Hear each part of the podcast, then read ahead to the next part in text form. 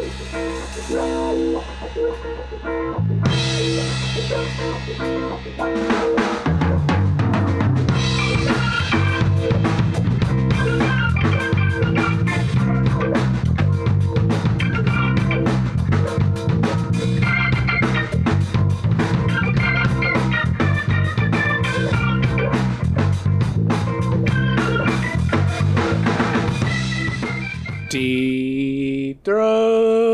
Have you seen uh, Danger Diabolik? No, I haven't.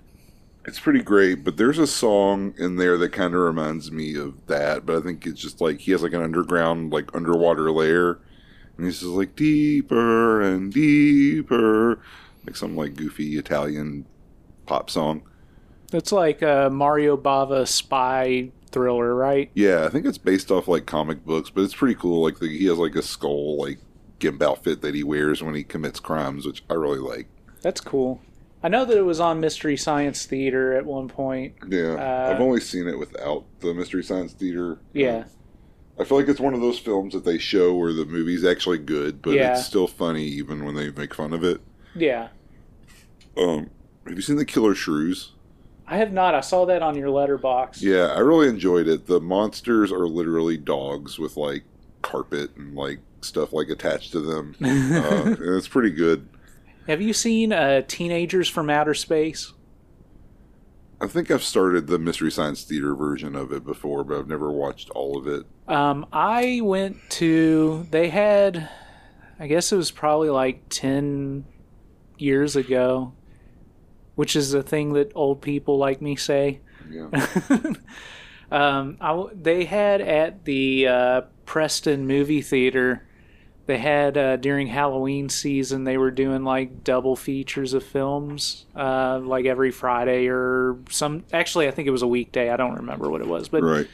I went to a, a double feature of teenagers for uh, teenagers from outer space, and I don't remember what the other one was, but I just recall being just cackling the whole way through teenagers from outer space. It's Yeah.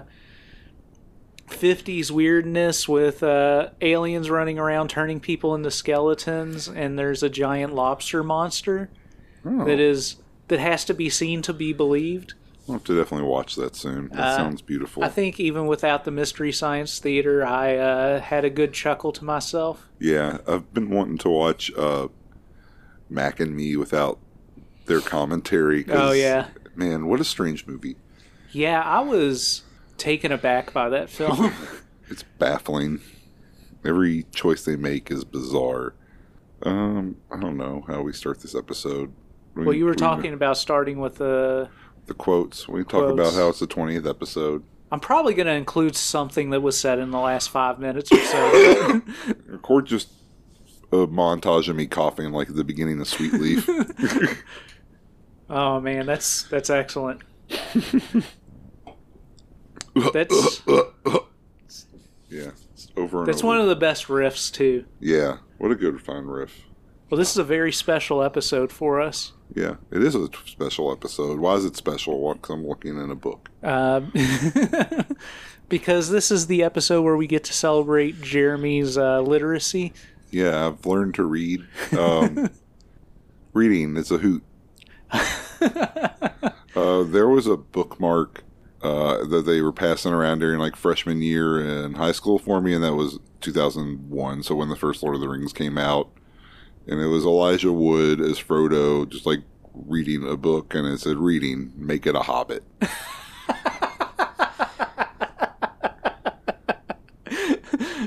Um, have you seen uh, Enigma? A E N I G M A, the uh, Fulci late '80s. No, is So- um, is Elijah Wood in it? No, Okay. but um, it's one of those movies where it was shot in Italy, but they wanted to make it look like America. So, in order to do that, what they do is they hang up a bunch of posters. And they're in that film, and I feel like there's a lot of other Italian films of the era that's trying to do that, that have this thing. But, like, in that film specifically, there's a bunch of, like, weird uh, school type posters like your reading is fun type stuff. Like Yeah. I think there might have been like a Garfield poster with like read on it or something like that in the film. There's a lot of that in their little uh, dorm rooms in this girls' school that they're at. In Okay, that, that sounds great. uh, it's it's fun. I liked it better than uh, Demonia. I fell asleep during Demonia, so Demonia had good parts, but it's like you could tell that Fulci's uh, losing his budget because there's like only a few good parts, whereas like his earlier films were a bunch of good parts. right. Yeah, that makes sense because that was what the late '80s, early '90s. Yeah, yeah. I think Demonia's late '80s, and I think, or no, I think Demonia might be '90, and then uh, Enigma's like late '80s. So there's there's more to Enigma. It's more dense with good parts, That's how an Enigma should be. but uh, less dense than his earlier films. But really, none of them match up to The Devil's Honey. Oh no, the Devil's Honey is a treat. It's a It's- visual feast. I, I feel like it's got enough sex we could talk about it. perhaps. Yeah, I mean, we might as well. Yeah, Who I- cares? people love the horror episodes. If they get a no, director they know, they they latch on at least to the posts. Yeah. Um, except for all those Carlos Tobalina fans who are listening to Pulsating Flesh, apparently. This is actually contextual to the podcast itself. Um, for some reason, our Devil and Miss Jones episode is the least played episode, and that is uh, disappointing to me. It's weird because like some of our episodes do really well, some of them do less well. But I thought for sure that like if somebody was looking at our podcast feed, that maybe the Devil and Miss Jones would have pe- peaked out more than Pulsating Flesh. Yeah, Like obviously the first episode's going to have the best ratings. That makes sense. yeah, And then like as we go on later and later, it seems like our episodes are doing better and better, but like I guess The Devil and Miss Jones came out in the midpoint. But I'm just totally puzzled why it has less plays than Pulsating Flesh. If you're listening to this and haven't played it, please go play It's, it. it's so, one of our best episodes. so Boss can get some rest. his there's so many dark circles under his eyes from all the sleepless nights he thinks about how no one wants to talk about the devil and Miss Jones. it's just it's it's puzzling to me because like I don't see why and like even beyond the film itself like I feel like our banter in that episode that was one of our best episodes Yeah, I was going we off. talk about you uh, working at Rena Center Yeah, it's beautiful. But uh, so I'm literate now, and it's our 20th episode. The things coincided pretty well. oh yeah I feel like we were gonna mention that I mentioned it was a special episode but I never told why No, you got off on a Fulci tangent. I, I love Fulci though I know you do, buddy. and we took it around to uh, The Devil's Honey which is one of just a handful of films I've given five stars on Letterboxd That's fair. I could see that. Like I just, and, and it's certified five stars, which is to say that I've watched it and gave it five stars, and then I watched it a second time And and also gave it five stars. Yeah, why wouldn't you? It's perfect. There's only two movies since I've been keeping a Letterboxd that I've given five stars to twice, and granted, they're the only two. They're well, they're two of the three five star movies that I watched twice. That would be uh, The Devil's Honey Uh huh. and uh, Doctor Sleep, which I loved. I have not seen Doctor Sleep yet. Uh, I just made one because you told me to make one, and the only five star movie I have is The Wicker Man. Uh, the I still haven't the, watched it. I need Nick to watch it. The Nick Cage it. remake, of course. Oh. well, I definitely haven't seen that one. Yeah, uh, it's bad. Uh, it feels like Nick Cage just kind of stumbles through the whole thing in like a stoned haze. Like he's in the movie, but not of the movie. Have you, speaking of Nick Cage, have you seen Mandy? no, but I've seen Color Out of Space. Color Out of Space, did you like that? Uh, yes, it was excellent. It was yeah, I loved goofy. it. I, I gave it four and a half. There you go. Four and a half is uh, th- th- that's fighting words. this is our Letterboxd podcast. Welcome once again. What, what, what, how did, okay. So I don't know how many beers have you had. Uh, I'm on three. You can't hold your beer. You've completely lost the plot. We got to talk about the twentieth episode. I, I'm still trying to figure out what, what your contention with my four and a half star rating on the Color Out of Space is. Oh, nothing. That's Oh, just you know, four and a half's really strong feelings. So it's fighting words. Oh, okay. That's yeah, fair. they aren't literal fighting words, but they might occur if someone really hates it. So, speaking of really good movies, we have a really good movie to talk about today. Um, welcome to the Raincoat Report. this is Boss with Jeremy. I think we said that like 20 minutes ago. But... I'm pretty sure we didn't do it. Okay, great. Well, hello. uh, we're 12 minutes into recording. I imagine it'll only be like five minutes because we're going to cut a lot of that out. But mm. some of that was worth saving. Um, uh, but this week we have the uh, honor of talking about perhaps the single most important adult film of all time. Yeah. Um, Pirates. Pirates, yes. Uh, uh, we are talking about Gerard Damiano's uh, debut hardcore flick, Deep Throat. Uh, deeper than deep, your throat yeah. Yes. That's kind of on tune. Deep throat, deeper than, than deep, deep your, throat. throat. Yeah. Um, excellent soundtrack. it's on. It's on pretty much all streaming platforms. Even if you don't check out the movie, at least check out the soundtrack. Yeah, it's an excellent soundtrack. There's a, a lot of excellent things to talk about this film. Let's just dive into it and talk a little bit. So, okay. uh, there's a lot of. Uh, there's a lot of controversy around this film. There's a lot of importance to history. A little bit atypically than usual. Um, we're going to talk a bit about the movie beforehand as far as its background and stuff. And then afterwards, we're going to talk more about its impact and get more into some academic stuff before we give our review. Um, but there's a lot of controversy and aftermath of the film we need to talk about. But I feel like it's better to talk about the film before we start digging up all that stuff. That's fair. I didn't agree to these changes, but I'm here, so I'm just going to get dragged along. uh, but yeah, I think beforehand I got a little. I got a book boss got me for my past birthday here uh, called The Other Hollywood: The Uncensored Oral History of the Porn Film Industry by uh, Legs McNeil and Jennifer Osborne with the third person's name. Uh, that I'm not going to say.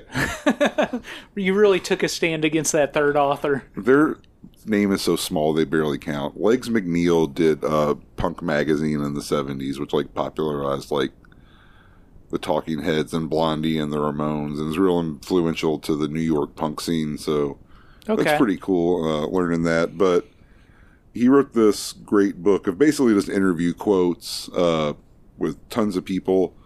So we're gonna show just how like wide ranging the uh, influence of this film was, who saw it, and how many times they saw it, and so forth. So I'm going to talk a little bit about that after I clear my throat. Hello, I'm back again. so um, this is uh, Gerard Damiano talking about the film. He said, when we finished that film, the Perainos, who are the uh, mafia family that kind of financed the whole thing that we'll get into, uh, the Perainos objected to the title. No one will understand it. It's not catchy enough. Uh, don't worry, I told them. Deep throat will become a household word. Deep throat. And I think history has proven him right. Very prescient. That yes. quote. Uh, let's talk about who came to see it. So we'll hear the words of uh, Harry Reams. I'm reading from the book of The Teacher. Yes. This is basically the gospel. I'm transcribing it from one book to the other. But the the voice of Harry Reams speaks.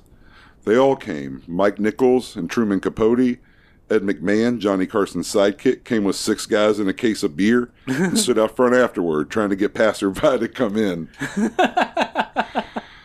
Um, that makes from... me respect Ed McMahon a lot more. I mean, not that I had a problem with him, but as far as like a I love that he was just trying to hustle it on the street. He's like, "Have you seen this girl suck a dick?" I like that he oh! brought a case of beer with him. yeah, of course. and I used to get when the Baxter was doing midnight shows, I would always sneak alcohol in and black out about halfway through the room. Uh, I I went to see Tron, the original, and I hadn't seen Tron before, so I was yeah. like, "This will be cool. Like, even if it kind of sucks, I'll, I'll enjoy it." I think seeing it on the big screen right. and everything.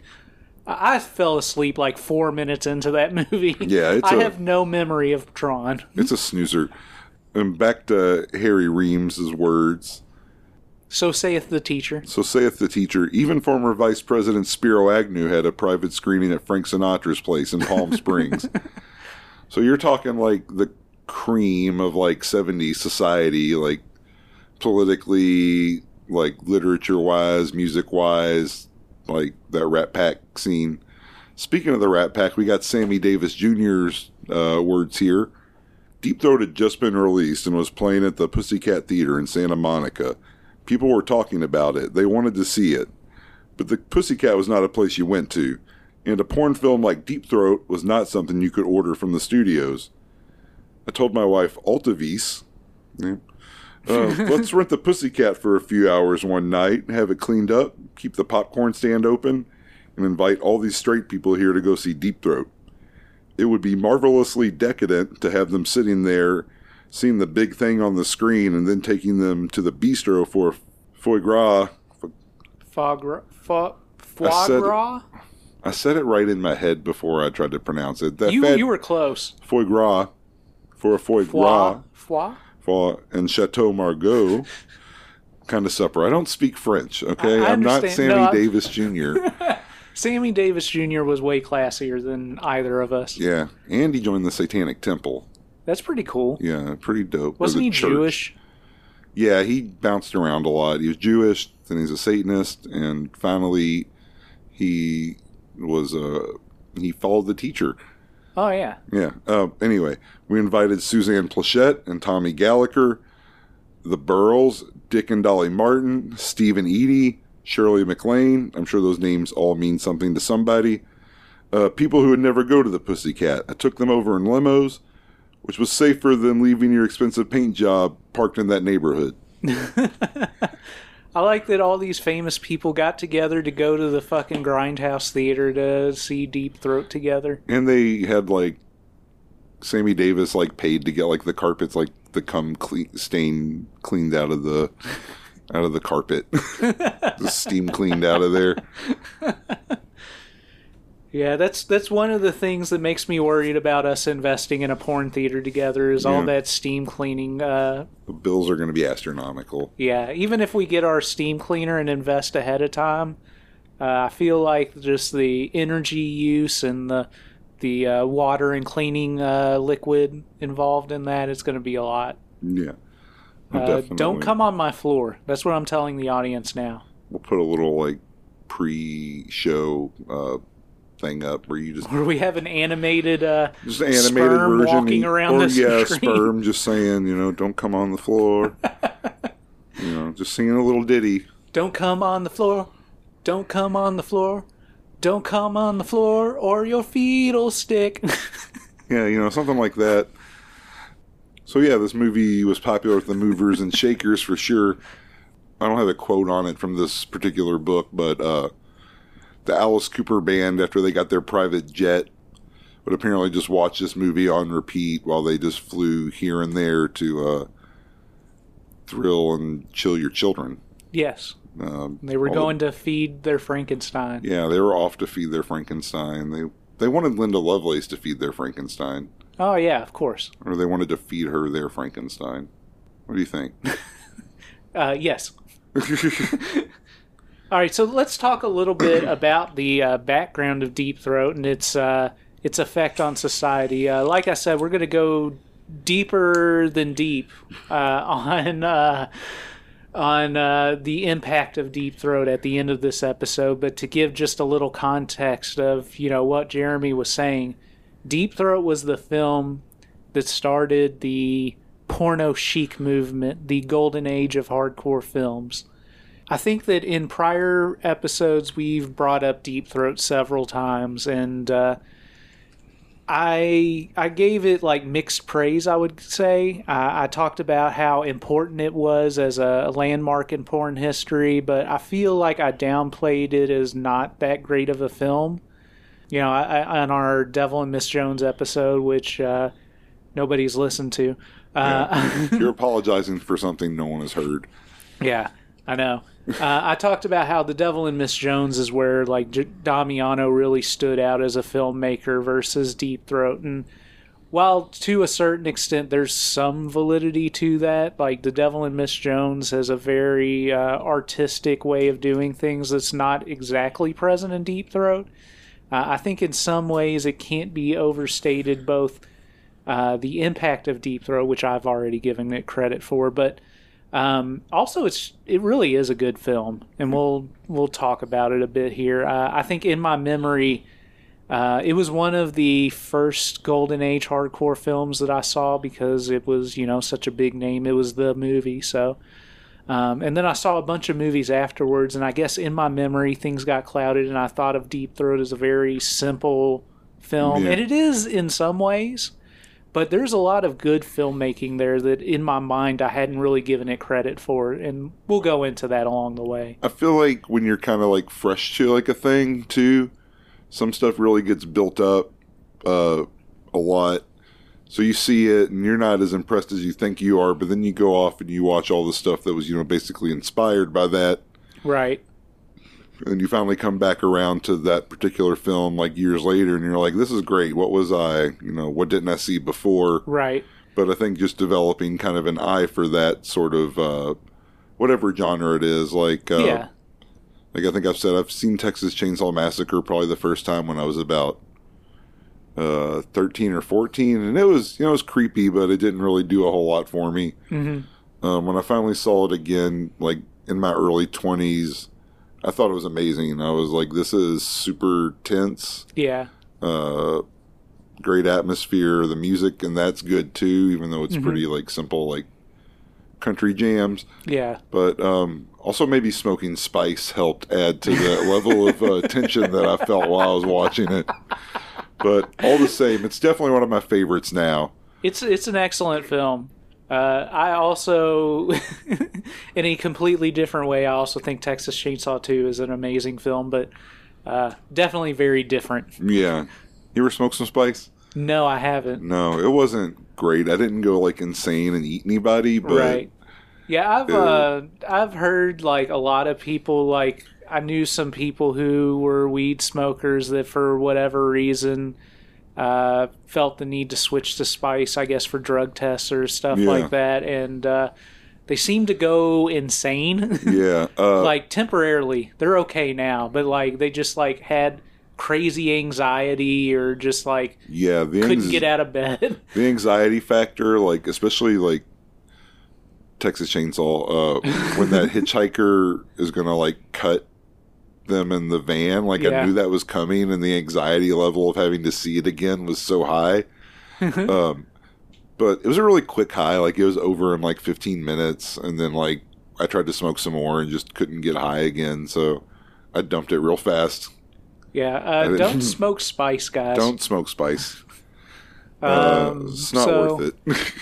So, uh, what's next up on our week cast? Uh, uh, Tobe Hooper, Funhouse is good. Uh, so, Deep Throat. Deeper than deep your throat. Um, really hung up on that song. I just like that hook has Yeah. been stuck in my head for a the week. music has great hooks. That little like drum hit or whatever, that ding, or I guess a guitar, like ding, ding, da, ding, or whatever, and Yeah. "Strange Love" or Yeah, "Love is. Strange." I was like, I know this song, but I don't. It's just a really catchy hook. Yeah. I think Damiano himself is credited for the music. Damn, what a pro! I think so. I might need to double check that. But uh, anyhow, uh, yeah, D- Deep Throat is uh, started the porno chic movement, but because of that, and I'm not going to say that it was necessarily the best hardcore film that had ever come out at that time. But if I'm really thinking back and being honest, I can't think of a hardcore film that came out before it that was any better. So uh, for the time, at least, it it may have been the best porn film. Yeah, like we talked about Alter Lust, which was a pretty early hardcore-ish film. Yeah, and I mean that that only came out like a year before this. right So and it's kind of like yeah it's a real transition though between this film and that i mean i understand the budget was higher but just like in how the story was told and all the stuff i really like it was like a, a jump from uh just swinging swords at each other to just shooting bullets and dropping nukes. Uh, I want to destroy a city block. So I was just looking and uh, on IMDb, and I'm not going to say that this is absolutely true until uh, I uh, look more into it. But uh, Wes Craven is uh, credited on additional crew on this film. Oh, great. I, I know that Wes Craven worked on films, especially The Fireworks Woman. Yeah. Uh, and I know that he did more than just that and crewed on different things. I don't know that I had seen anything else that had said Wes Craven was on here, so I don't know if just some dude added it on here or something, but uh, Listen, I thought that was interesting. listen, possible random dude, you're fucking with the only research tool that we have. I need you to cease and desist. I do want to say that we did do some a bit of research on here for this episode um, to go ahead and cite some things before we just launch off talking into things. Uh, some of the th- things that we used as resources here uh, Inside Deep Throat, the documentary from the mid 2000s, Your primary source. was uh, uh yeah uh, inside deep throat from the mid 2000s was one of our uh, one of the things that i watched this week in preparation. I also listened to the episode of the rialto report. Uh, it was their episode 20 fittingly enough Yeah. uh, which i had no knowledge of beforehand. I didn't try to line that up. No, it was an accident. but uh, it featured uh, Gerard Damiano Jr., the son of director Gerard Damiano, and Eric Danville, the author of the book The Complete Linda Lovelace, her uh, biography late in life. That episode was very interesting because they talked about it from both Gerard Damiano's perspective and Linda Lovelace's perspective, which Sure.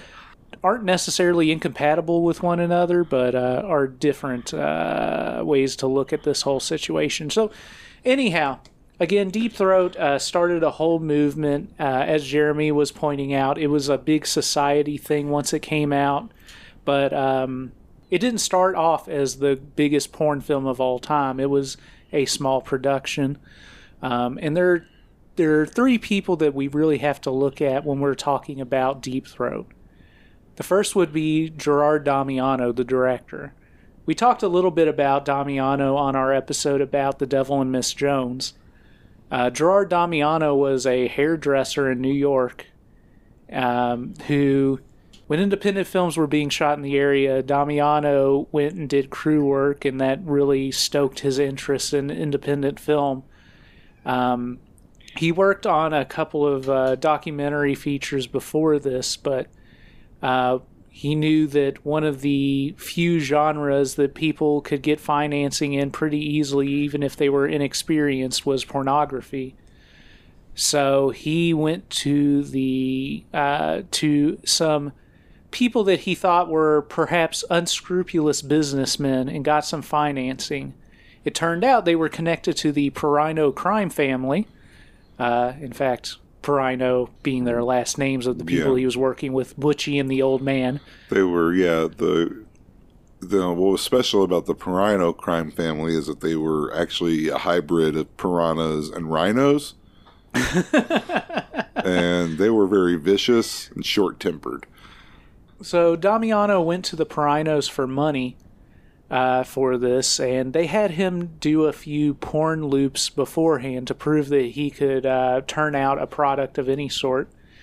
When he was uh, making some of those loops, there was a woman in one of the loops that he thought had a very interesting talent. Yes. That woman was Linda Lovelace. Uh-huh.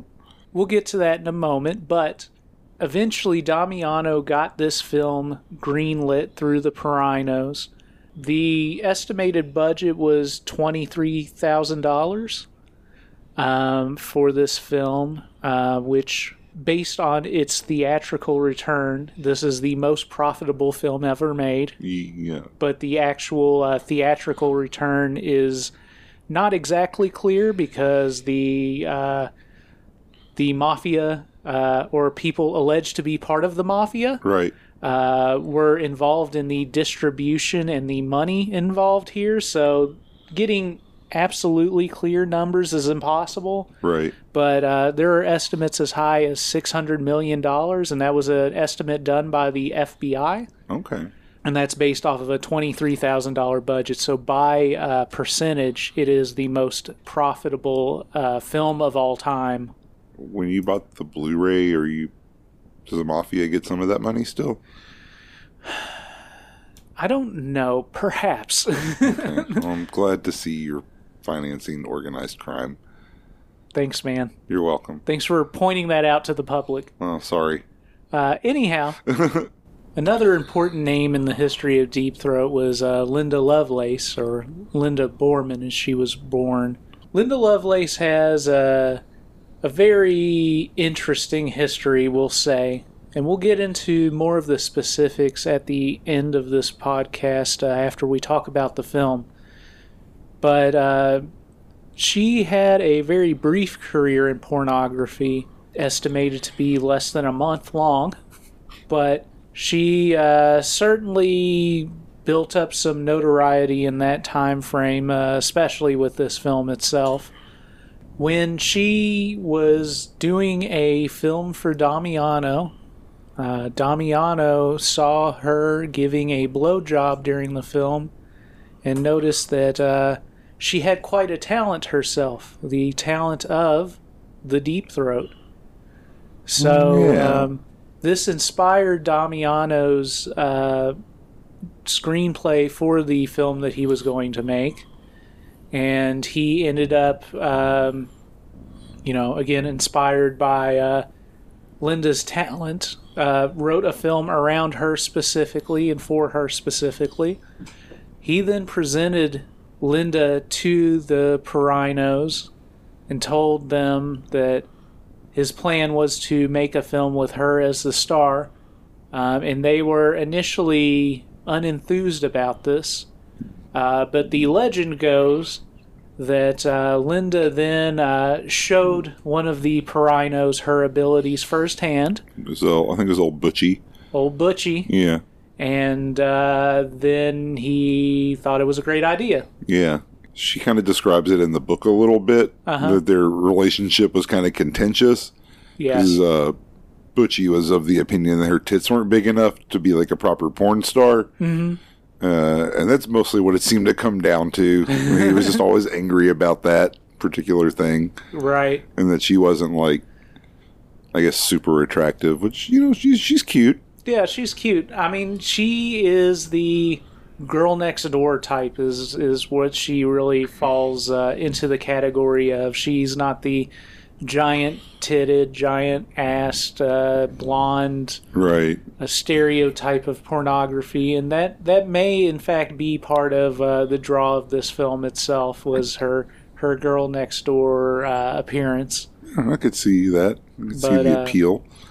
you know that uh, her uh, talents there uh, were the inspiration for the film itself. Uh, another key player here is, of course, the teacher himself, Harry Reams. Yes. Uh, it were it not for his involvement in this film, he likely might not have gotten that position in the film The Devil and Miss Jones and become the teacher. It's true. Uh, but I feel like it's a lot of what he learned on this film that led to him being the teacher at the time that The Devil and Miss Jones starts. Agree with that. Um, but in all seriousness, uh, Harry Reams was a production manager on this film to begin with. Yeah, because uh, I think Damiano didn't want him as the lead initially. Yeah, he he initially was mainly just you know working on the crew of the film, and uh, the Perainos had given Gerard Damiano the impression that they had people, uh, you know, connections down in Florida that we're going to uh, get everything set up for them, scout out the locations, get some girls to be in the film and everything. And uh, once the crew made it down to Florida to do all of this, uh, down in Miami, uh, they realized that uh, they had not actually secured the locations and were kicked off of their first uh, location that they shot at. Um, so it ended up with the crew having to kind of scramble to get everything together. But it was uh, during this time that uh, Harry lined up some locations for the film, and uh, for all his hard work, he was fired from the crew and then hired to the cast, Oh, well, and uh, got quite the um, uh, upgrade, really. yeah. Of course, at the end of the day, this also came back to bite him quite a bit, but again, we'll get into that more later. Right. Again, before the uh, release of the film, um, the term deep throat wasn't necessarily a thing. Uh, as it is now, it's now a, almost a household name. Yes, indeed. Um, you know, America has deep throat fever even to this day, and uh, You sure do. I definitely think about deep throating at least a couple hundred times a day. So, Yeah. It's always in the back of your mind. yes, in Often- the back of your throat. Yeah.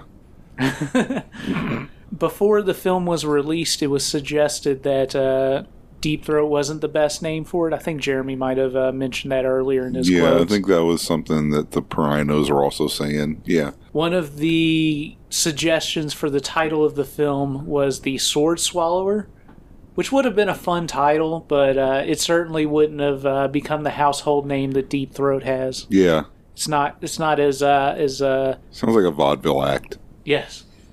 Oh, the old sword swallower. All right. Well, let's go ahead and get into the film itself, and then we'll uh, circle back to talk a little bit more about the background and the aftermath of it. So, hang on with us for just a moment. Uh, enjoy some uh, funky grooves from the soundtrack, and then we'll be back to talk about Deep Throat. throat, deeper than deep your throat.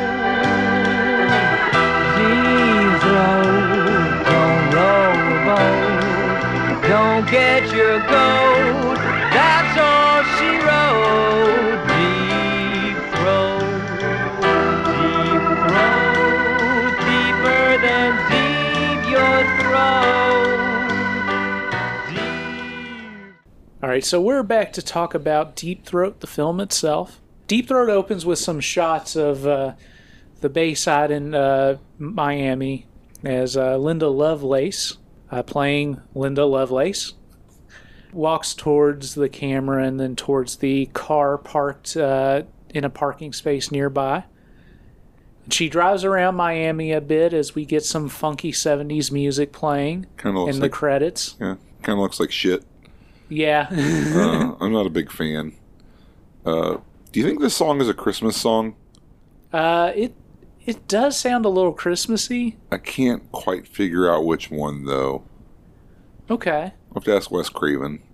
Yeah, I'm sure he knows. He did all the music, right? Uh, I don't think so. Okay, well that's fine.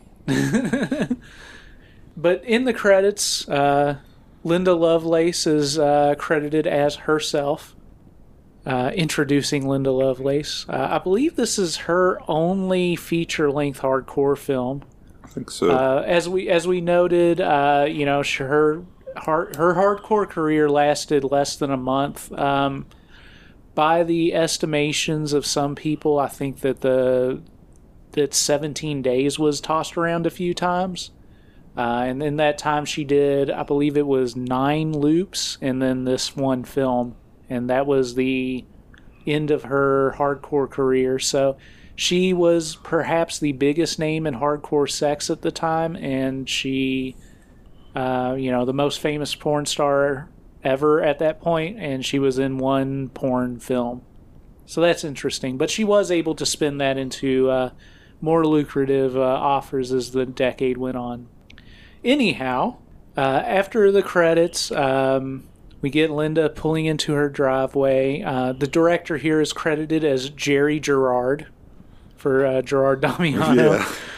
We have Linda Lovelace again getting out of the car and walking into her home. She says, Helen, I'm home. And then Helen is in the kitchen and she's getting eaten out.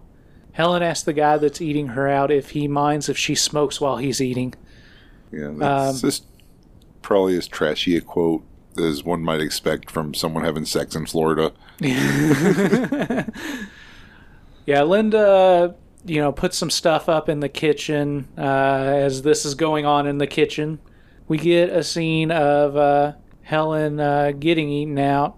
Helen asks Linda where she's going, and Linda says she's just going to go slide up and down the banister. So we get introduced into this uh, this uh, plot point of Linda being uh, sexually unfulfilled because her roommate is uh, getting action and she is not here. So we get to get a scene of this uh, oral sex going on as we get this funky '70s rock song. Yeah, uh, I, love got you in the, in trouble is the line in the chorus. Nice. Yeah, no, I love this song. Uh, once again, I love all the music in this film. This is uh, an excellent film when it comes to music. It really feels like kind of like like the way you do like kind of like a modern soundtrack where there's just like a bunch of like pop songs in the background. Except I think they're pretty much all original compositions, Yeah, except maybe cribbing from some Christmas songs here and there. definitely, um, definitely a step up from something like The Sorceress, which just outright stole. Uh, tubular bells. right? Yeah. Yeah. So we cut from this scene to Helen in the swimming pool and Linda sitting beside the pool painting her nails. Helen gets out of the pool and urges Linda to take a dip because it feels good. Uh, Helen notes that Linda's been moping around all day, and we get some background information here. Helen notes that she gets alimony and Linda gets allowance from her old man. But Linda notes that there has to be more than in life than screwing around. Helen asks if she wants to settle down. Linda notes that she doesn't enjoy sex, but then she corrects herself and says it's not that, but she feels tingly all over and then nothing. It's at this point that we learn that Linda has never had an orgasm. Helen says, uh, you know, different strokes for different folks, and then says that maybe they should get some guys up there because certainly somebody could get her off. So we then cut to two guys showing up at their house, and as they walk in, there's a whole room of guys waiting. Um, Helen gives the two latest arrivals numbers 11 and 12. Uh, as we look around this room, Gerard Damiano himself is one of the guys waiting. One of the guys says that he never wins raffles after he gets his number from Helen, and Helen tells him that everyone here gets a piece. So there's at least 12 guys here for this fuck fest, yeah. uh, based on the numbers. And we cut to Linda getting fucked by a guy. We see their faces a bit, and there's some doggy vaginal sex, and then uh, an anal doggy shot from behind as Yeah. she's fingering herself. A guy pulls out and finishes on her back, and we see her smiling. But back in the living room, we see Helen blowing another guy as another guy fucks her from behind doggy style. The guy ends up pulling out and coming on Helen's ass, and then he or another guy fucks her more, comes on her ass. You know, there's a whole fuckfest going on between Helen and Linda in the other room as they keep fucking a bunch. Uh, a bunch of weird 70s rock going on. Again, great soundtrack here. There's a shot of Helen getting fucked in the ass from behind as another guy is uh, eating her out from below. Uh, at one point, as this is going on, uh, the guy who's uh, doing her in the ass, his dick flies out of her ass and hits the other guy in the face. Oh yeah, I saw that. Just for a second, uh, was- hits his hit, his hit, hits his chin with it. I was thinking when I watched it, that I was like, this is a dangerous position because this guy's dick could like flop on your face, or you know, like you know, you just you're really putting a lot of trust in him, and then it happened, and I was like, and I was like, yeah, I think it probably happens more often than anyone engaging in group sex would admit. Yeah. Know, Um, that's the dangers of the game, but you know, you just got to be a trooper and take it as it comes. Yeah, sometimes a dick's just going to slap you in the face, no matter how straight you think you are. That's okay. We here at the Raincoat Report have no problem with uh, dicks hitting dudes in the face. All right, come here, boss. Uh, no, thank you. Okay, that's fair. It's all about consent too. I Uh, learned that yes. from Pretty Peaches. Yeah. I'm glad that we were able to learn something from that film. we cut to this point where Helen's on the couch with two naked guys, and another guy walks in saying that it's the next dude's turn. Apparently, he came out of the room with Linda. One of the guys in the room says that he spent, ha- seemingly having spent a bunch of time fucking Helen a bunch, and uh, basically nobody wants to fuck anymore. Uh, Gerard Damiano's character walks in and asks Helen, "What's a joint like you doing in a girl like this?" Okay. I wondered who this a little aggressively gay neighbor was. Yeah, I don't, I don't know what his deal was. Just had a funny line to put in the movie. Yeah, and uh, Helen says, "How did you get in here?" And then he says, "Listen, honey, you called me. I didn't call you." And that's the end of their interaction. I don't. That's it. It's uh, it was the seventies. Three's Company was popular. so you know, just the, the weird landlord knows. Right. Yeah. We then see Helen and Linda walking, and Linda notes that she hasn't gotten off yet, and she's feeling disappointed. Uh, Helen taunts her a bit, not necessarily being super supportive, but then she suggests that Linda might need to see Dr. Young. Maybe it's a mental block or something. So we then cut to see Dr. Young talking to Linda, telling her it's quite common. Of course, Dr. Young is played by the teacher Harry Reams. Yes. Who um, practices bubble-based healing techniques?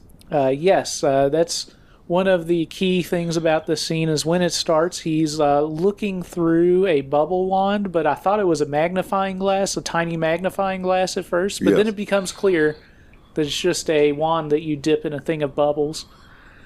Uh, Dr. Young asks her if something weird happened when she was young. she makes a comment that he's making her wet at one point, but it's it's him blowing bubbles that's causing that. Uh, Yeah. To be clear, she talks about how you know she's disappointed because she's been expecting bells, bombs, dams bursting. That repeated description of an orgasm. Yeah. He asks her if she's ever had an internal examination.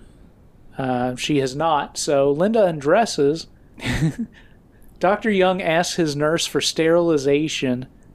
She brings over like this little bowl of water and he just kind of dips his fingertips in it. uh, I don't know, maybe it was supposed to be alcohol or something, but he only dips his fingertips Yeah, in it, so I don't not a- feel like he's he'd be that great- sterile. First of all, as a psychologist, he shouldn't be administering these examinations. So Right. whatever he does is it's going to be uh, maybe a little suspect. Uh, yes, indeed. So he gets close and looks with a telescope at her vagina. he keeps looking and he finally determines and tells her that she has no clitoris. Which I feel like I've seen it. Yeah, I did too, but Yeah, we're, we're not going to get into all that. So, We should get into the fact that she is like maybe like the, at least to me the earliest shaved vagina that you see. yeah, I will say that she has a completely shaved vagina here, Yeah. uh, Uh, which I can't think of an earlier film that I've seen a shaved vagina. yeah, because and even later on, it's still mostly natural hair Yeah. up until like about like the mid to late nineties. Yeah, yeah. Yeah, Yes. So she starts crying a little bit, and he asks her what gives her the most pleasure when having sex. She says that she enjoys giving head the most, and he asks her where she gets excited, and she says he'll laugh, but he says no, tell him. So she points to her throat. She cries a little bit more, but uh, Dr. Young takes a look and he tells her that her clitoris is in her throat. how He's- did it get there? I don't know. That's uh, abnormal, to say the least. It sure is. So uh, Dr. Young seems happy with his uh, discovery, but Linda is still crying. She asks him, Well, what if your balls were in your ears? He says, Then I could Can hear, myself, coming. what a great line. Dr. Young then explains to her that the solution may be deep throat. Oh yeah. He explains that she must relax her throat, regulate her breathing to the movement of her head. Dr. Young then urges her to try on him. This guy's worse than the the doctor in Altar of Lust. Uh, ye... Maybe he might be par. about on par. Yeah. yeah. I mean, both of them kind of just went down the same road. Yeah. I feel like, at least in this case, he has a medical reason to have tried this. Yeah, As we find fair. out later in the film, like, he was right about his assumption. Yeah. Uh, so I feel like he's in a better place. Like That's- he's still definitely abusing his power as a doctor, but he's at least uh, going down a medical path here. Okay. He's he's going down the road of scientific discovery. Sure. So Linda starts blowing him and eventually really taking it down her throat. And this is when we get to hear our uh, deep throat theme song. Uh, the song is amazing. It has a lot of organ. Yes. It's beautiful. It's a love theme from Deep Throat. Yes, the love theme from Deep Throat. So after a while, we get cutaways to uh, bronze statues with hammers ringing a bell. Um, we get to see fireworks and a space shuttle taking off. And uh, eventually, she pulls the cock out of her mouth, and Dr. Young comes. Uh, then she deep throats it again, just for good measure. She pulls it out after she's done and smiles big and licks it a bit more. Dr. Young looks like he had a great time. He sure does. she says that she wants to marry him, but he says his nurse won't let him. so uh, she's upset and accuses Dr. Young of throwing her out on the street to go from man to man. He says he's not and says that she can work for him as a physiotherapist to Yeah. make house calls. And this is more. See, this is where I think this puts him on a worse level than the other guy. Perhaps. now he's actively like just prostituting her. uh, yeah, I guess so. I didn't think about that part. Yes. She asks if she needs any equipment, and he tells her that she has all the equipment she'll ever need. so we then see Linda walking outside around uh, in a nurse's outfit. She walks through a doorway and down some stairs, and we see her approaching a guy in a shot that's very out of focus, uh, then eventually goes into focus. It did not seem to be on purpose, but whatever. Uh, she undresses and the guy takes off his pants uh, he's sitting at this like buffet style table with uh, seats wrapped around it she blows him a bit and then uh, he fucks her on the table we get some good shots from moving camera that that's one thing here is the cinematography for a guy's first porn feature is actually pretty darn good yeah, there's a lot of uh, artistic shots and moving camera. definitely. Uh, although I called out an out of focus shot just a minute ago, uh, Oh, there's a lot of really good stuff here. happens. And those nice, like, earlier, um, those, like, intercuts of, like, stock footage into, like, the Oh yeah, blowjob scene as she comes. yeah, yeah. That stuff's good. It's good stuff. Yeah, definitely, like I said, like, light years ahead of some of the other stuff that was coming out at the time. The patient then pushes a weird glass plug into her and pours some champagne into it and drinks it out. Uh, yeah, he doesn't like the taste of the champagne. Uh, I guess not, but like it's weird because I guess I guess he's fucking her in the ass at this point. I think so. If he's And even he's- fucking her, he's just doing his weird crazy straw technique.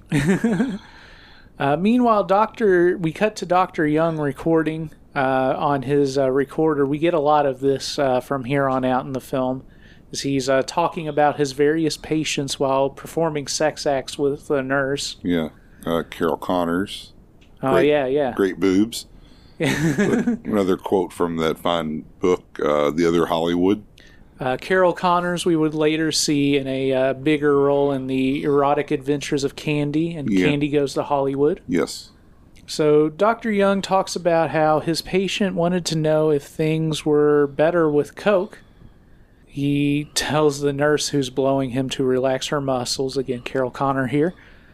So we go back to this guy, and he pours Coke into the weird plug that was in uh, Linda's vagina. Uh-huh. Uh, and we get this parody of the "Buy a World of Coke" or "Buy the World of Coke" song Yeah. uh, playing as this is going on. Then we see Linda going to another patient uh, at a motel. Uh, Dr. Young talks about it in, uh, in a cutaway here as he's fucking the nurse doggy style. He explains that this patient hasn't had sex since his wife passed and refuses until he's been married, but he has groin pains, perhaps caused by abstinence. I Uh, hate those. Yeah.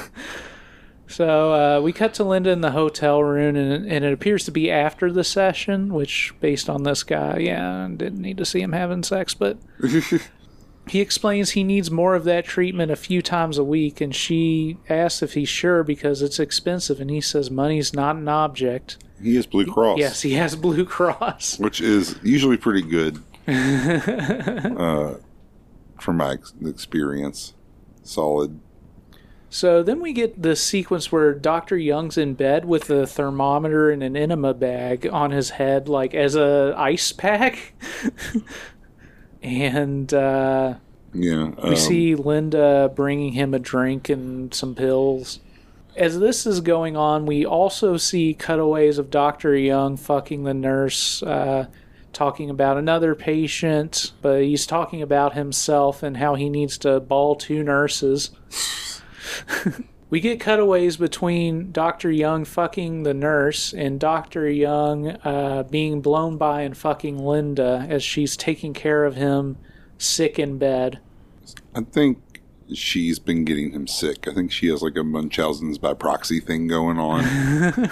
um, I feel like it's the kind of person that she is. Um, there's a shot where Linda and Dr. Young are 69ing, and uh, she reaches over and puts her nurse cap on while it's going on. uh, as they're 69ing, he puts a thumb in her ass. Yes. We get uh, some reverse cowgirl shots, and of course, deep throating. Yeah, of course. I Um, think um, they said this was like a reel they'd shot before the film was finalized. So like they kind of had filmed this and then decided to go with uh, I think Linda as like the lead of their movie. that would make sense. Yeah, and then they kind of just incorporated this whole thing into there. I guess since he was already a doctor, they just kind of wrote the script around that. That makes sense. Yeah. So we cut to Dr. Young in bed again, and Linda comes and helps him out of bed and onto a couch. She's brought him a cup of like three ounces of something. It looks like Coke or liquor or something dark. We then cut to a guy with a bandana wrapped around his face and a gun in his hand. Uh, and then we see Linda in her bathroom and she's shaving her uh, pubic region. Yeah. To the Old Spice theme. Oh, is that what that is? Yeah. Yeah. Excellent. He peeks around the doorway and sees her. Um, we watch her lathering up and shaving. We then see the nurse talking about the next patient as Dr. Young is going down on her, uh, talking into his recorder.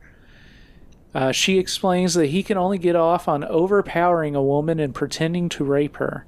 She says that Linda may be uniquely matched to him. We see Linda say she needs a strong man as she's walking out of the bathroom, and then the uh, patient confronts her and says that he's going to rape her. But she willingly goes along with what he says, and then he gets upset. He's upset because he wanted her to act afraid. Again, this is a this is a uh, consensual non-consent uh, Yes. act out. To be clear, uh, and he's upset because she's going along with it too willingly, uh, which is uh, It's not what he likes. not what he wants. She apologizes and says that she really likes him. Uh, he says that he wants to marry her, but she says she has to marry someone with a nine inch cock. Yeah. And he's like, oh no, because his cock is not nine inches. No, it's he's four inches So- away from paradise. Yeah, he's four inches away from paradise, and she says, "Well, maybe you can call Doctor Young to see if he can help." This is when this starts feeling like a long infomercial for Harry Ream's uh, like unethical medical clinic. He's a psychologist. What could he do? I feel like maybe he services all kinds of stuff. Yeah, that's why it's like a very it's very shady. Yeah, I mean for sure. He's definitely a mafia doctor. So he calls Doctor Young and talks to him on the phone and tells her that Doctor Young can fix it tomorrow. And she's like, "Oh, okay." And then he pulls his da- his pants down. And he says he can cut it down to any size you want. Huh. In fact, it wasn't that he had too small of a penis. He had too big of a penis. Although I would say that this guy does not have a 13 inch Oh, penis. he's, he's as- no he's no John Holmes. no, he's not. But I mean, you know, he's got a he's got a big donger. He's got a big donger for sure. not 13 inches, not no. four inches away from nine inches. Yeah, he's maybe like eight inches, nine inches at best. You're right. They oversold him. Anyhow, We've got eyes. They think I can't see her clit, and they think I can't tell how big a man's dick is just from eyeing it up. So uh, she is excited, have, having seen his big old cock, and starts to deep throat him as the deep throat theme plays more. He fingers her and uh, rubs her non clit a bit. Uh, and then we get the cutaway stock footage of the bells ringing and bomb- and uh, rockets taking off and stuff as she finishes him. The music goes quiet, and then we see a carousel of musical animals, like a drumming penguin and a kangaroo with like horns. Like there was a kangaroo, and then the baby kangaroo in the pouch, both playing horns. Uh, and then we cut back to the jammy part of the deep throat song as she smiles while playing with his big cock. And then we see uh, the end on the screen, first upside down, and then it animatedly uh, flips over. And then it uh, says on the screen, and deep throat to you all. Aw, a message uh, of joy. And that is deep throat. Deeper than deep, your throat. That's all she wrote. We're going to take another break here and we're going to talk about Deep Throat and uh, the aftermath and controversy surrounding this film. Love is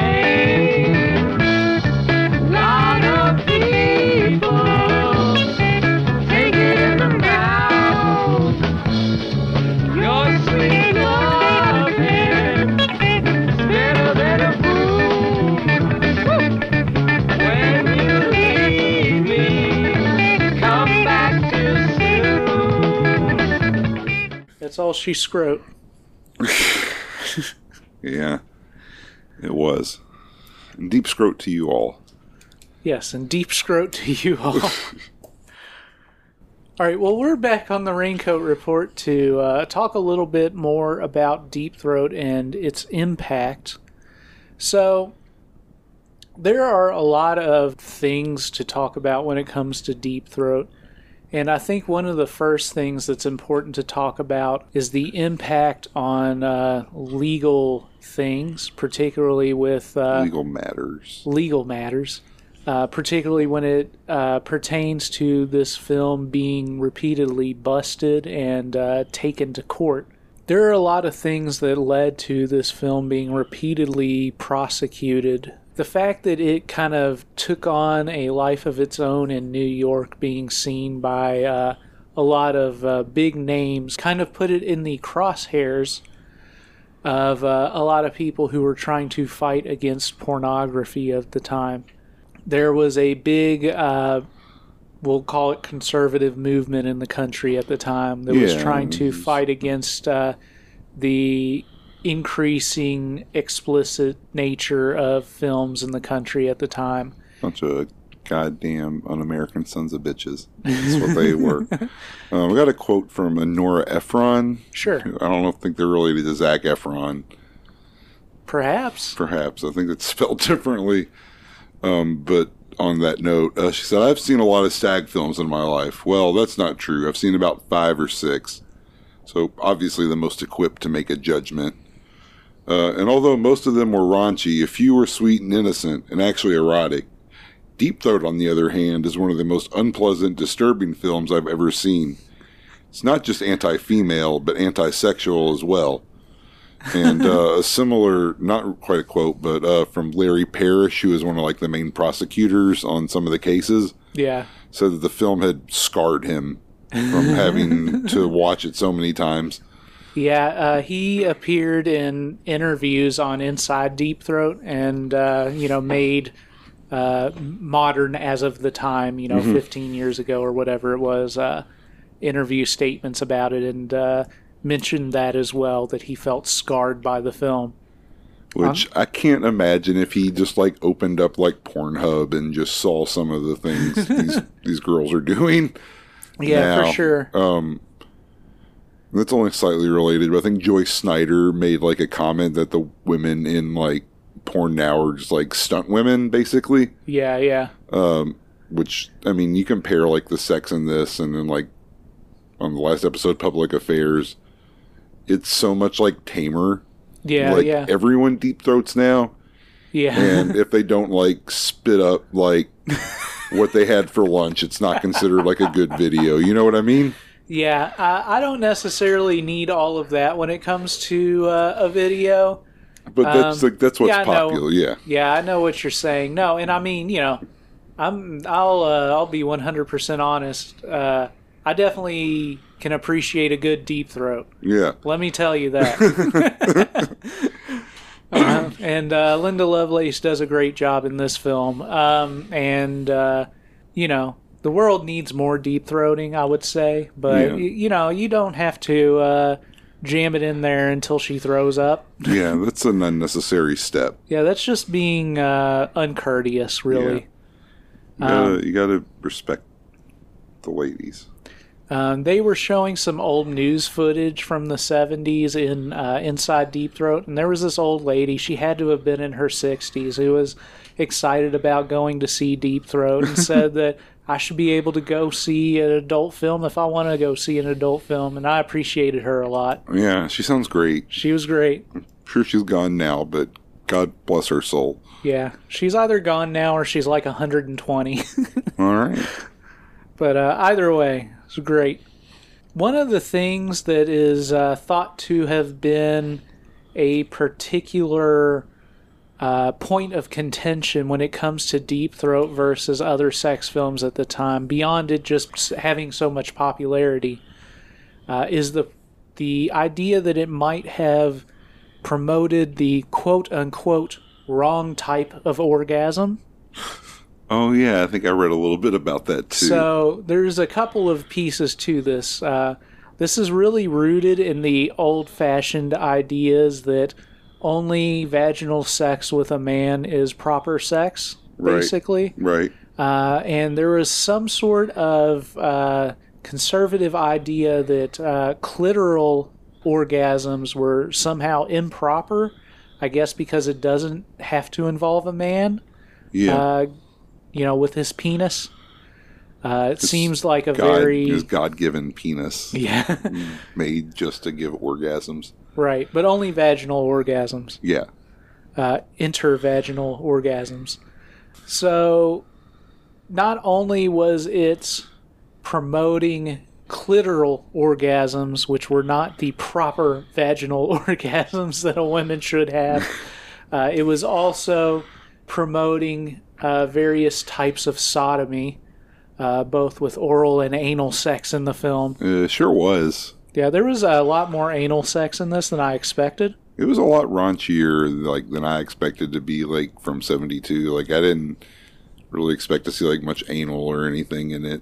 Yeah. Or uh but really Damiano's good at that kind of like wacky sex like with the the coke thing cuz there's Yeah, quite a yeah. bit of that in The Devil and Miss Jones too.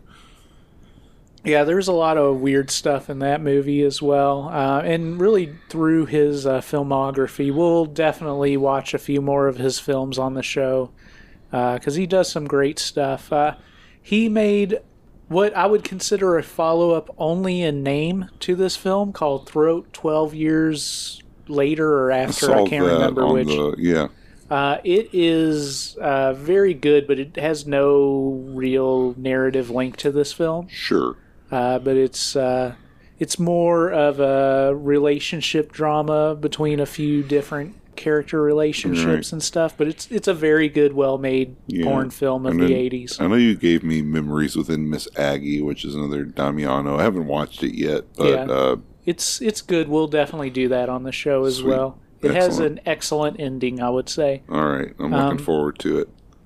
Damiano himself was not very proud of this film, but it's one of those things where, you know, an artist kind of looks back at his early work and only sees all of the mistakes that they made, everything that they did wrong. Right. But this film is uh, very good in a lot of ways.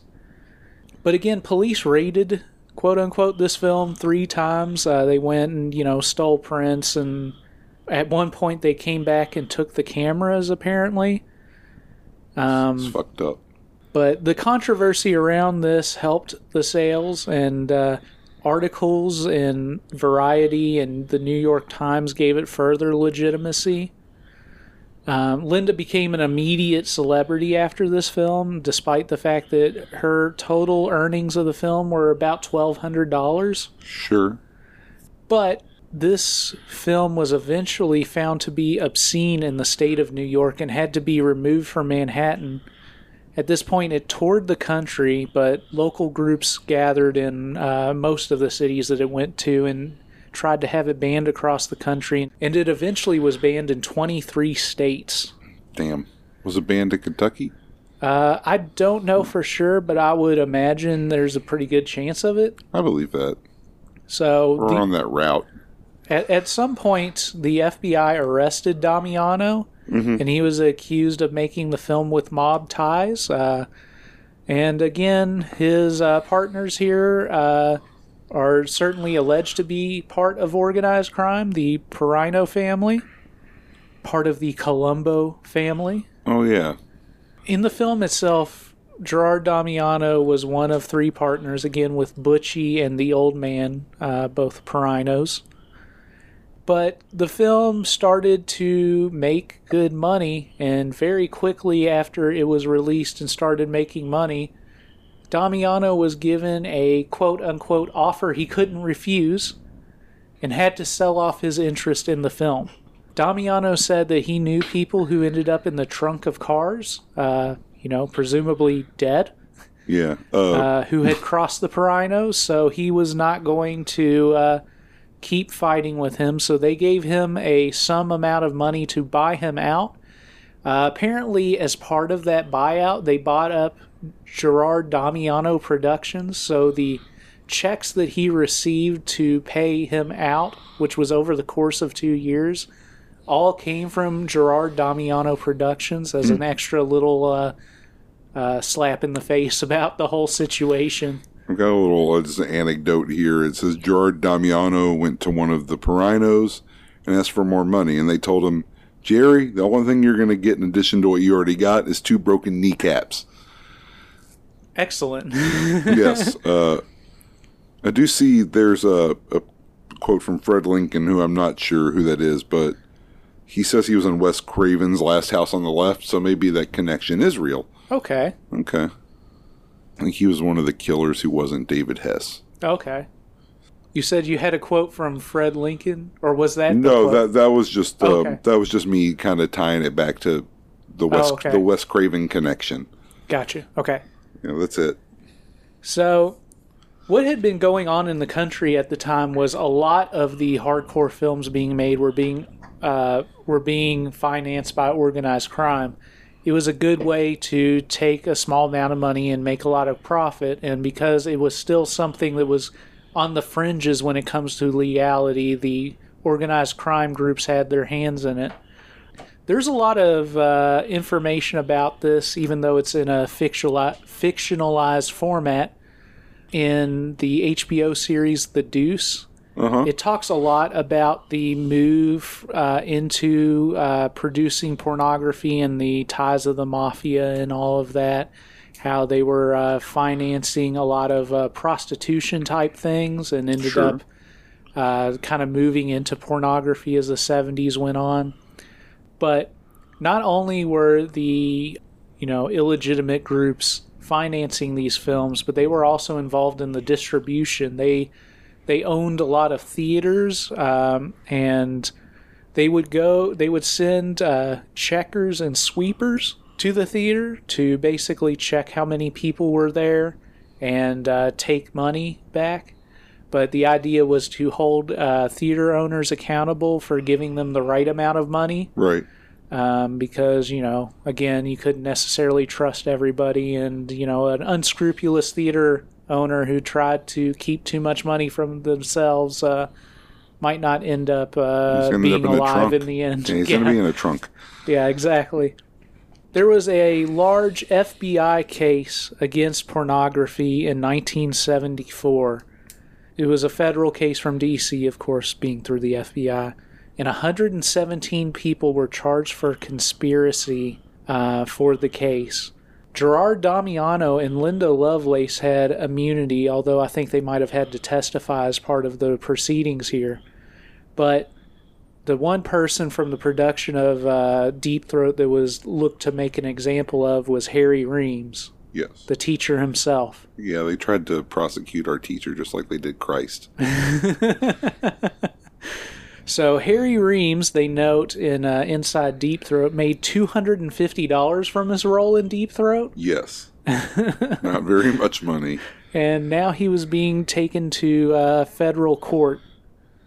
So, you know, again, Larry Parrish, you had already brought up, was the prosecutor in this case. Um, in Inside Deep Throat, Damiano talked about him and said that he was tall and arrogant. Uh, uh, he was a former Protestant preacher, apparently. Yeah, sounds right. And from a legal standpoint, they were using a creative use of conspiracy law. It was called the train analogy. Uh, essentially, if you drive a train from New York to St. Louis, and then you get off the train and somebody else drives it from St. Louis to LA, the idea is that you are still responsible for everything that happened in that train Sure. all the way to LA, even if you aren't on the train at that point. Seems terrible. Yeah, it's really stupid. I hate it. so basically, they were trying to pin all of pornography and all of its theoretical social ills on Harry Reams himself. Yeah, just like the teacher, they tried to take him out, but he was stronger than they. So Larry Parrish said that the quote unquote actors and actresses were actually prostitutes and whoremongers. It's a legal term is whoremonger. So, in 1976, a jury found him unanimously guilty, Harry Reams, as part of this conspiracy charge, and he faced five years in jail. At this point, Hollywood names came to defend him as an actor. You know, we in the Inside Deep Throat documentary, they show like him posing with like Jack Nicholson and Sure. people like that of the time. Sammy Davis Jr. Yeah, probably Sammy Davis Jr. Spiro Agnew. Um, Harry Reams said that his lawyer told him, well, if the Republicans get reelected, you're going to jail. If the Democrats are elected, you'll be set free. After all of this, you know, he had been convicted and was waiting for sentencing, but the decision ended up being overturned in 1977. But the only reason it was overturned was because his work in Deep Throat happened before the 1973 Supreme Court decision on obscenity. So, because it happened before the obscenity laws were actually passed, uh, he was not held responsible. A new case was mounted against him, but charges eventually were dropped. Harry Reams, on the other hand, was on an emotional roller coaster throughout all this time. It looked like he was going to have to, you know, go to jail for five years or more. Right. So, you know, that was a pretty hard time on him and him being dragged into court and all of this and being the target of everybody's hate and vitriol because he got paid $250 to have a little bit of sex and get deep throated. You know, it was a rough time on him and he kind of credits this as the beginning of his descent into drug and alcoholism Sure, I Um, could see that. and you know a rough time in his life. Uh, it was noted in that documentary that Harry was offered the role of the coach in Grease, but just before production began, Paramount pulled the plug on him, and uh, he was not in Grease because of that. That's a real bummer. Yeah, that would have been great if he was the coach in Grease. I would be a lot happier about the fact that my girlfriend wants to watch Grease all the time. Yeah, if the teacher were there, Yeah, if the teacher was there. even in a minor role. Yeah, I don't remember the coach from I Grease. think it. wa- I think Stephanie said earlier it was Sid Caesar, which is Oh. kind of cool, but you know, not Harry Reams cool. Gerard Damiano's uh, final situation at the end of Deep Throat. You know, he didn't get tied up as much in the legal proceedings. He definitely got picked up a couple times and questioned and threatened and such, but he didn't end up getting uh, sentenced to time or anything like that. But you know, his career from this point forward was uh, very tumultuous, we'll say. Uh, the Peraino family apparently had also promised to uh, finance a horror film for him, but that all fell apart, and Damiano ultimately didn't work with the Perainos again, which was probably for the best. You know, again, Damiano made this film for twenty-three to twenty-five thousand dollars. That made an obscene amount of money, maybe up to six hundred million dollars but only saw a tiny bit of money in return at the end of the day because he got cut out of the actual profits here uh, because of the mob. He would go on to make a bunch of other films, The Devil and Miss Jones, as we talked yeah. about, and we talked about a few of his other later films. But, Right. you know, Damiano fashioned himself to be a real filmmaker and an artist, and you can definitely see that in a lot of his later work. He definitely takes things in a lot of different directions, but Yeah. ultimately, you know, he expected to be in a situation where because he directed this hugely financially successful film that he would make a bunch of money off of it and that didn't end up really happening for him. Um, he did, to a certain extent, uh, start getting a little bit bigger budgets, but then things just kind of ramped down afterwards. There was a bit of a limit to how much money he could earn to make a hardcore sex film. Yeah. And he continued to make films even into the video era, Yeah. at which point the budgets just plummeted to the point where he just didn't see it uh, being worthwhile because, in order to be profitable on a film at a certain point, he had to be able to just shoot it in a day and not put that much effort into it. Right. Uh, it was a sad state of affairs that we've kind of touched on a few times on the show. Yeah. I think we talked about in The Devil and Miss Jones how eventually he just started taking like a flat fee from whatever he would make instead Yes. of getting screwed again on distribution and uh, whatever kind of like profit the film turned. Yeah, that was uh, that was a key to it eventually. So Damiano was definitely more proud of some of his later films. Uh, Damiano Jr. on the Rialto Report talked about how uh, towards the end of his life he watched uh, a few of his films with his dad just to kind of see how his dad thought about him, uh, which has got to be a fun father and son experience Right. um, but anyhow, uh, he talked about how his dad kind of cringed a bit at at Deep Throat just because he could only really see the negatives in it. But uh, he also would talk about how much he liked The Devil and Miss Jones, and they uh, watched. He said his favorite was probably The Story of Joanna, which I haven't seen yet okay. but uh, seemed pretty interesting. You know, this film was produced on 35 millimeter film, which a lot of the budget uh, really went to having to buy that film stock and develop it because it's more expensive than 8 or 16 millimeter film. But uh, Damiano was insistent on that because that's what real movies, so to speak, are made on It's true. Or were made on before it was all digital. It's a bunch of bullshit. Uh, anyhow, Destroying the Kodak company. there is a Blu-ray release of Deep Throat uh, put out by MVD, I believe it is. Uh, it is pretty decent. Uh, it's definitely better than the DVD version that I had before. Um, it's not quite as uh, stellar as these Vinegar Syndrome restorations are. Uh, but it is, you know, pretty good. The colors are a lot better than the DVD. Uh, the DVD that I had before was uh, four by three, full frame, so to speak. Uh, whereas this is an actual widescreen presentation. Excellent. Um, but it does look like it might be a 720p uh, HD scan from you know the DVD era, so to speak, and not really. Sometimes I don't think my eyes are good enough to tell. Yeah, well, that that might be. I'm blind. Uh, also, the film itself, it's you know, there's like a hair in the gate at some point. Yeah, there was. I, was- I Um, made a note of that. Like when she's driving around, there's Yeah. just like this huge ass hair that's across the screen. The film looks a bit beat up, so I feel like it's probably not coming from the camera negative, but uh, you know, if somebody like Vinegar Syndrome or Synapse or somebody uh, made like a 4K scan from the camera negative, that would look amazingly better. But, you know, what we have right now is not bad. It's all right. Uh, anyhow, uh, the other elephant in the room when it comes to this film is Linda Lovelace. Oh yes. So, uh, Tell us about the dog tape. Have you seen the dog tape? I have not seen the dog tape. I don't want to like We even want the look dog for tape. it.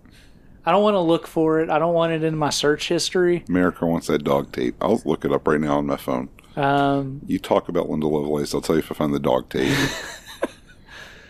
so, Linda Lovelace early in her life met a man named Chuck Traynor.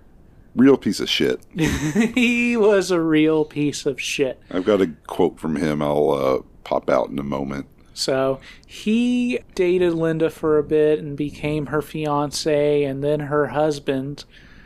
They moved to New York City, and uh, in order to make money, Chuck Traynor decided, hey, maybe I should prostitute out my wife a bit because that's what uh, lunatics do sometimes.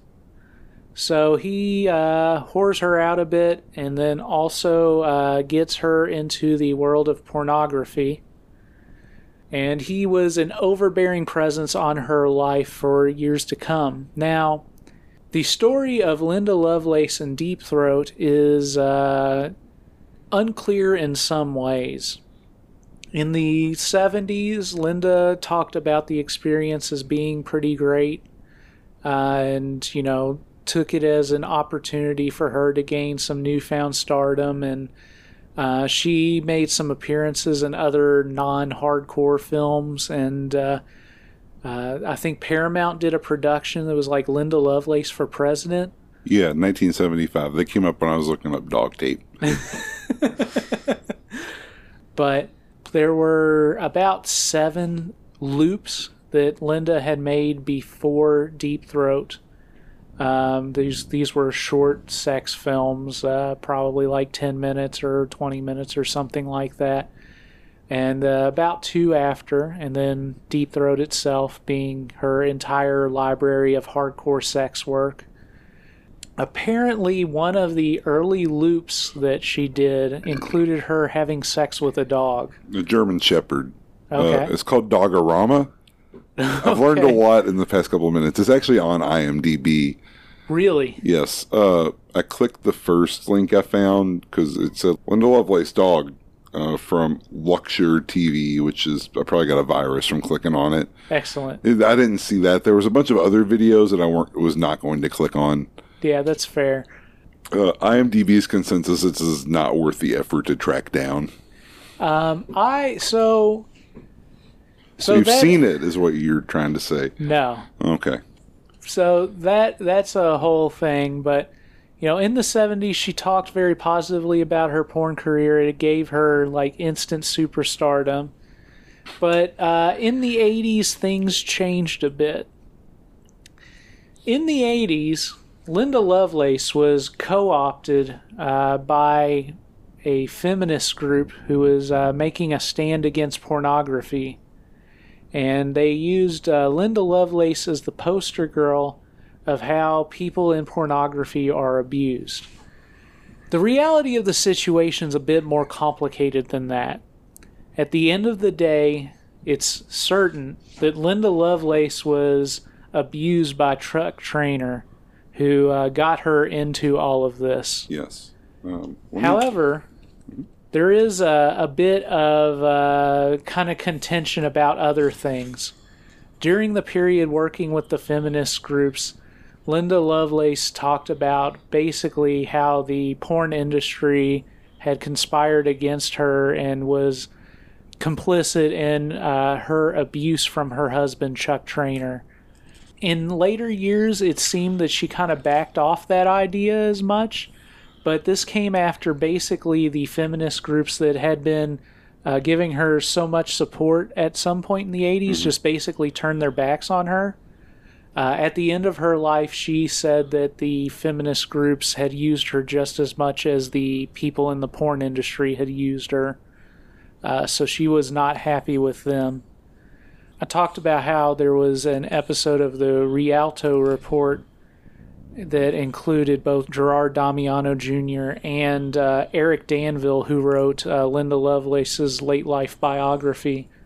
Eric Danville interviewed Linda towards the end of her life uh, when putting together the final touches of his biography and talked quite a bit about her.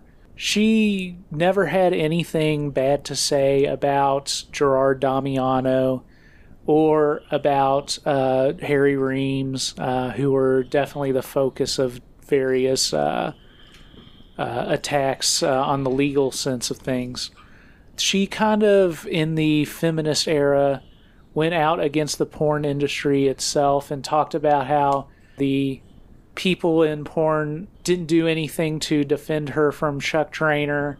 She talked about how at some point, and, and I don't know if she meant it to be literal, Yeah. uh, but she talked about how she had a gun to her head making porn. Uh, and that doesn't seem to be true for certain. I often feel like when I see some of like this stuff that where like the women are speaking some Eastern European language and forced to do like something really degrading, there's someone with like a Kalashnikov just off screen. Right. Yeah. Uh, so I, I could definitely believe that uh, in a sense. You know what I mean? Right. Uh, but in reality, it's probably a little bit more to the effect that, uh, you know, she was under complete control of Chuck Yeah. Traynor Like, at the time. They, like several people call him like a pimp, just outright. yeah. Yeah. And so, and, and in listening to a lot of episodes of the Rialto Report, uh, there were multiple people interviewed who talked about Linda Lovelace uh, having come across them. I can't remember who it was. I think it was Eric Edwards talked about having uh, been there when she made the dog tape. Definitely one of the interviewers said it. Oh, um, he was listed as one of, on IMDb. He was listed as one of the stars. So it probably was him, but uh, he said that she seemed to be into it for what it's worth. Um, but it's definitely something she had some shame about later in life, if Mm. Yeah, nothing else. But- Gerard Damiano kind of makes a similar thing. Like he couldn't figure out exactly like what she got out of that relationship with Chuck, right. basically. Um, but yeah, I mean, she was under abuse of Chuck Traynor. Um, Gerard Damiano Jr. in his interview on the Rialto Report talks about how uh, he was in Florida when Deep Throat was being made as a child, uh, not on scene during hardcore sure sex shooting, but like he was the- around. Not like the child of Joyce James on the set of Driller. right. Um, no. but uh, he talked about how one day after shooting was done, um, they could hear Chuck and Linda in a in some sort of altercation in another room, and they were in hotel rooms that were connected by doorways. And eventually, the crew members busted down the door and got Chuck off of Linda, Sure. who was apparently beating the shit out of her or something. Right. So that doesn't seem to be true that the entire porn industry was conspired against her and complicit with Chuck Traynor's abuse of her. Right. Uh, but there's definitely a very harrowing story to be told about Linda and the uh, various things that she went through uh, due to Chuck. I've definitely I've got some Chuck Traynor quotes here from the other Hollywood. Yes. Chuck Traynor. Did I beat her up? Well, yeah. I wouldn't bullshit anybody. You know, I'm not Goody Two Shoes or Joe Innocent.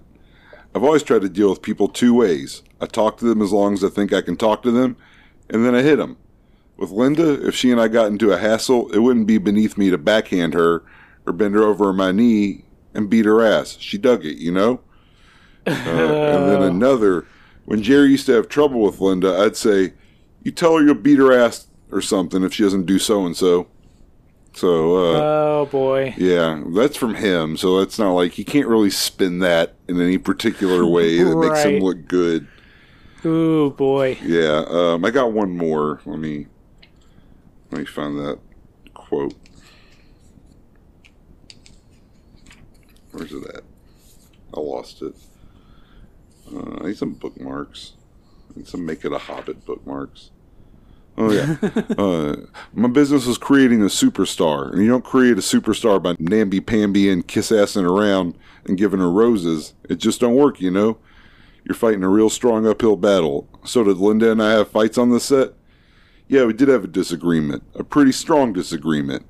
She was telling me she didn't want to do scenes that day. She had a headache or a backache or an ass ache or something.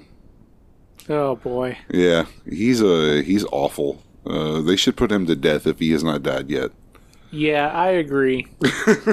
uh, he is absolutely the worst. So, so yeah, I mean, there's a there's a lot to uh, digest here uh, when it comes to Linda Lovelace and her uh, legacy here. She essentially said one thing in the 70s, said another thing in the 80s, and then later in her life it became something in between, and that Sure. is probably close to the truth. Is Yeah. something in between. But um, one thing that's for sure is that that dickhead Chuck Traynor's a real dickhead, and fuck him. Yeah, that's pretty much the conclusion I came to. Yes. So, um, but yeah, that's uh, that's the legacy of Deep Throat in a nutshell. But because it became such a substantial hit and such uh, an important piece of porn history, it influenced uh, perhaps you know the vast majority of porn films that came afterwards. And uh, we talked a lot. Uh, I know in a recent episode I talked about how when I think about porn films, I think about films made before and made after Deep Throat, and kind of hold films made before Deep Throat to a different standard because they're kind of figuring out how to make a porn film. Um, Deep Throat is definitely a turning point in pornography. It's very put together. It's it's got a lot of effort put into it. You know, it's got good cinematography, good music you could tell the people that were making it had some level of film competency, uh, and that comes through in the final product in a way that uh, anything that I've seen made beforehand didn't quite have uh, to that level. So, um, we as we kind of go into this, uh, do you want to give your thoughts on Deep Throat as a film? Yeah, absolutely. Um, you know, I had some trepidation going into this film just because it was kind of one of those things that's been built up as, you know, we spent the last hour talking about it. So, you know, I was a little worried it wouldn't live up to the height, uh, the, the precedent that it had seemed to set. But um, I would say most of those fears were allayed, especially by the time you got around to Linda's roommate saying, You mind if I smoke while you eat? Um, from that point on, I knew it was in good hands. Right. It's a humorous erotic romp. Yes, indeed Uh, it is. And I think, you know, still like most of the jokes that are in it still work today. Yeah. I think uh, Damiano did a great job of uh, making sure the sex, like Nora Ephron seems to not enjoy the sex at all. I don't quite know where she was coming from, but you know, I thought it was a it was pretty erotic. You know, Yeah. Still, even today, uh, pretty well shot. Uh, Yeah. I liked his use of um, intercuts and everything when she finally uh, has her uh, orgasm. Yeah, the uh, stock footage and all that. You know, the stock footage, the bells and everything. So, you know, I thought the, the editing was on point.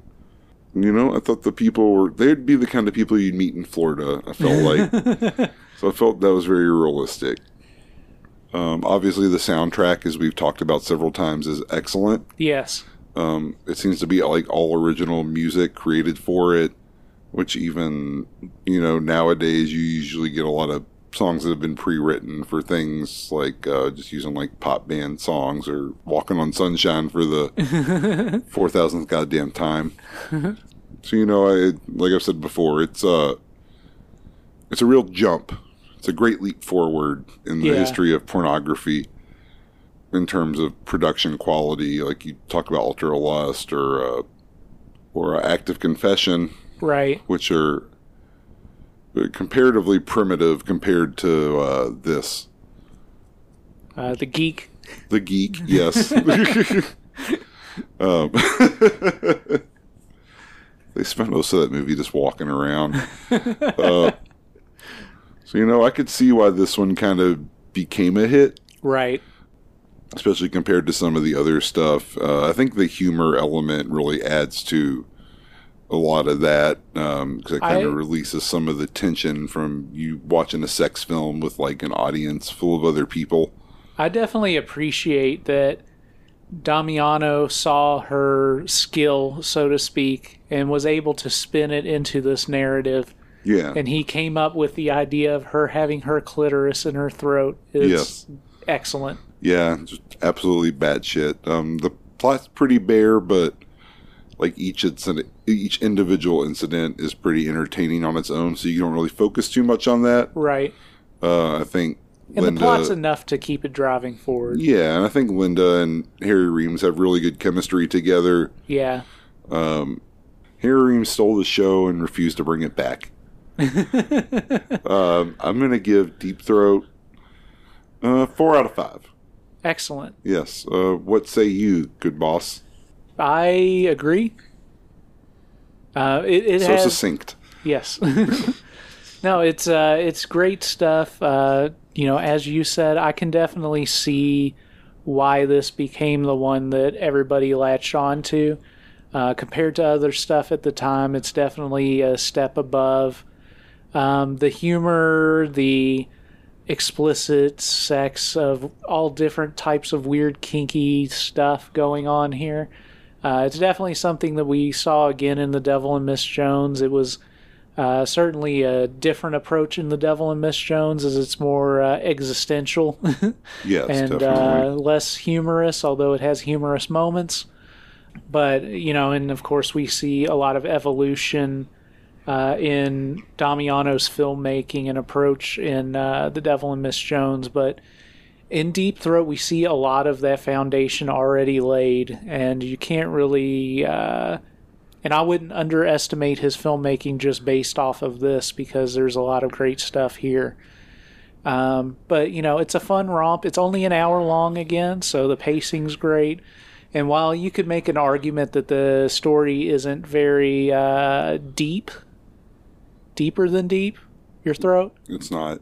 Um, it's not that deep, but it, it's definitely serviceable uh, as a means to an end, uh, and it's certainly much better than a lot of modern porn films that you know are like two and a half hours long, and they have less uh, narrative scenes than Deep Throat does as an hour long. That's crammed full of sex anyway not only is this an important piece in the history of pornography, but it's a pretty damn good porn film as well. So uh, I would definitely recommend seeing it, and uh, I'm going to give it four stars as well. Uh, it's the same rating that we gave The Devil and Miss Jones, uh, both as well. Uh, and I think that that's probably about right Sure. because uh, there's things that this film does better than Miss Jones, and there's things that Miss Jones does better than this film. But They're uh, just different films at the end of the day. They're just different films. tone. yeah, it's it's hard to compare them, but they're both very competent in what they're trying to do, and that's what's important. You know, it's uh, it's a great film, good time to watch. Uh, you know, bring your grandma, go see Deep Throat. Grandma, your grandma might have actually already seen it. I guess so. Spiro Agnew saw it. Your grandma probably did. Yeah, your grandma and Spiro Agnew went to 42nd Street in a limo. case of beer. uh, with a case of beer uh, along. Uh, uh, yeah. Who brought the case of beer? Uh, Ed McMahon. Oh yeah, Ed McMahon brought the case of beer. What a what a great guy. Yeah. And he was just like, "Hey, come see this fuck film." Yeah. Uh, yes. Yes. uh, yeah, it's a it's a great time, and uh, as as an important piece of porn history, um, I would say that your ur- sense of urgency to watch it should be higher than my four star rating. Go ahead and see it. It's an important piece of porn history. If you're gonna watch porno, see it.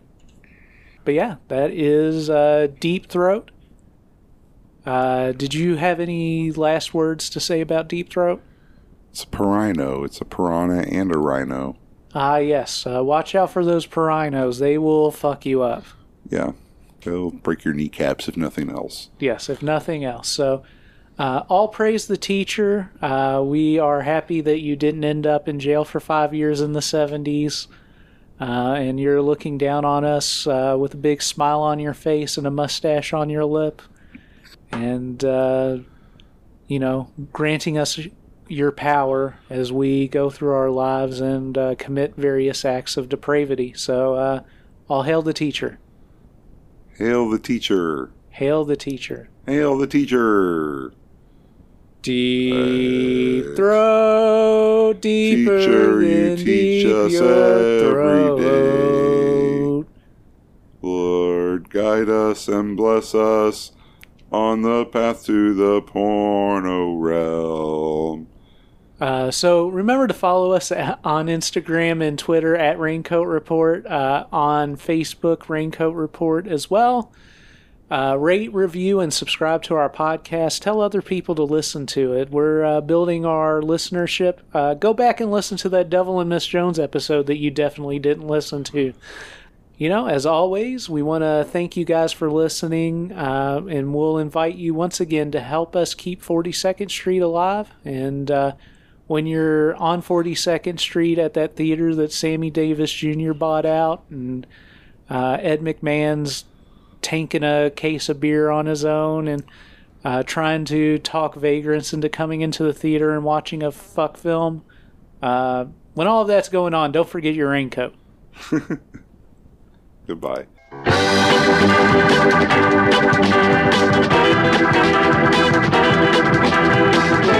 Thank you.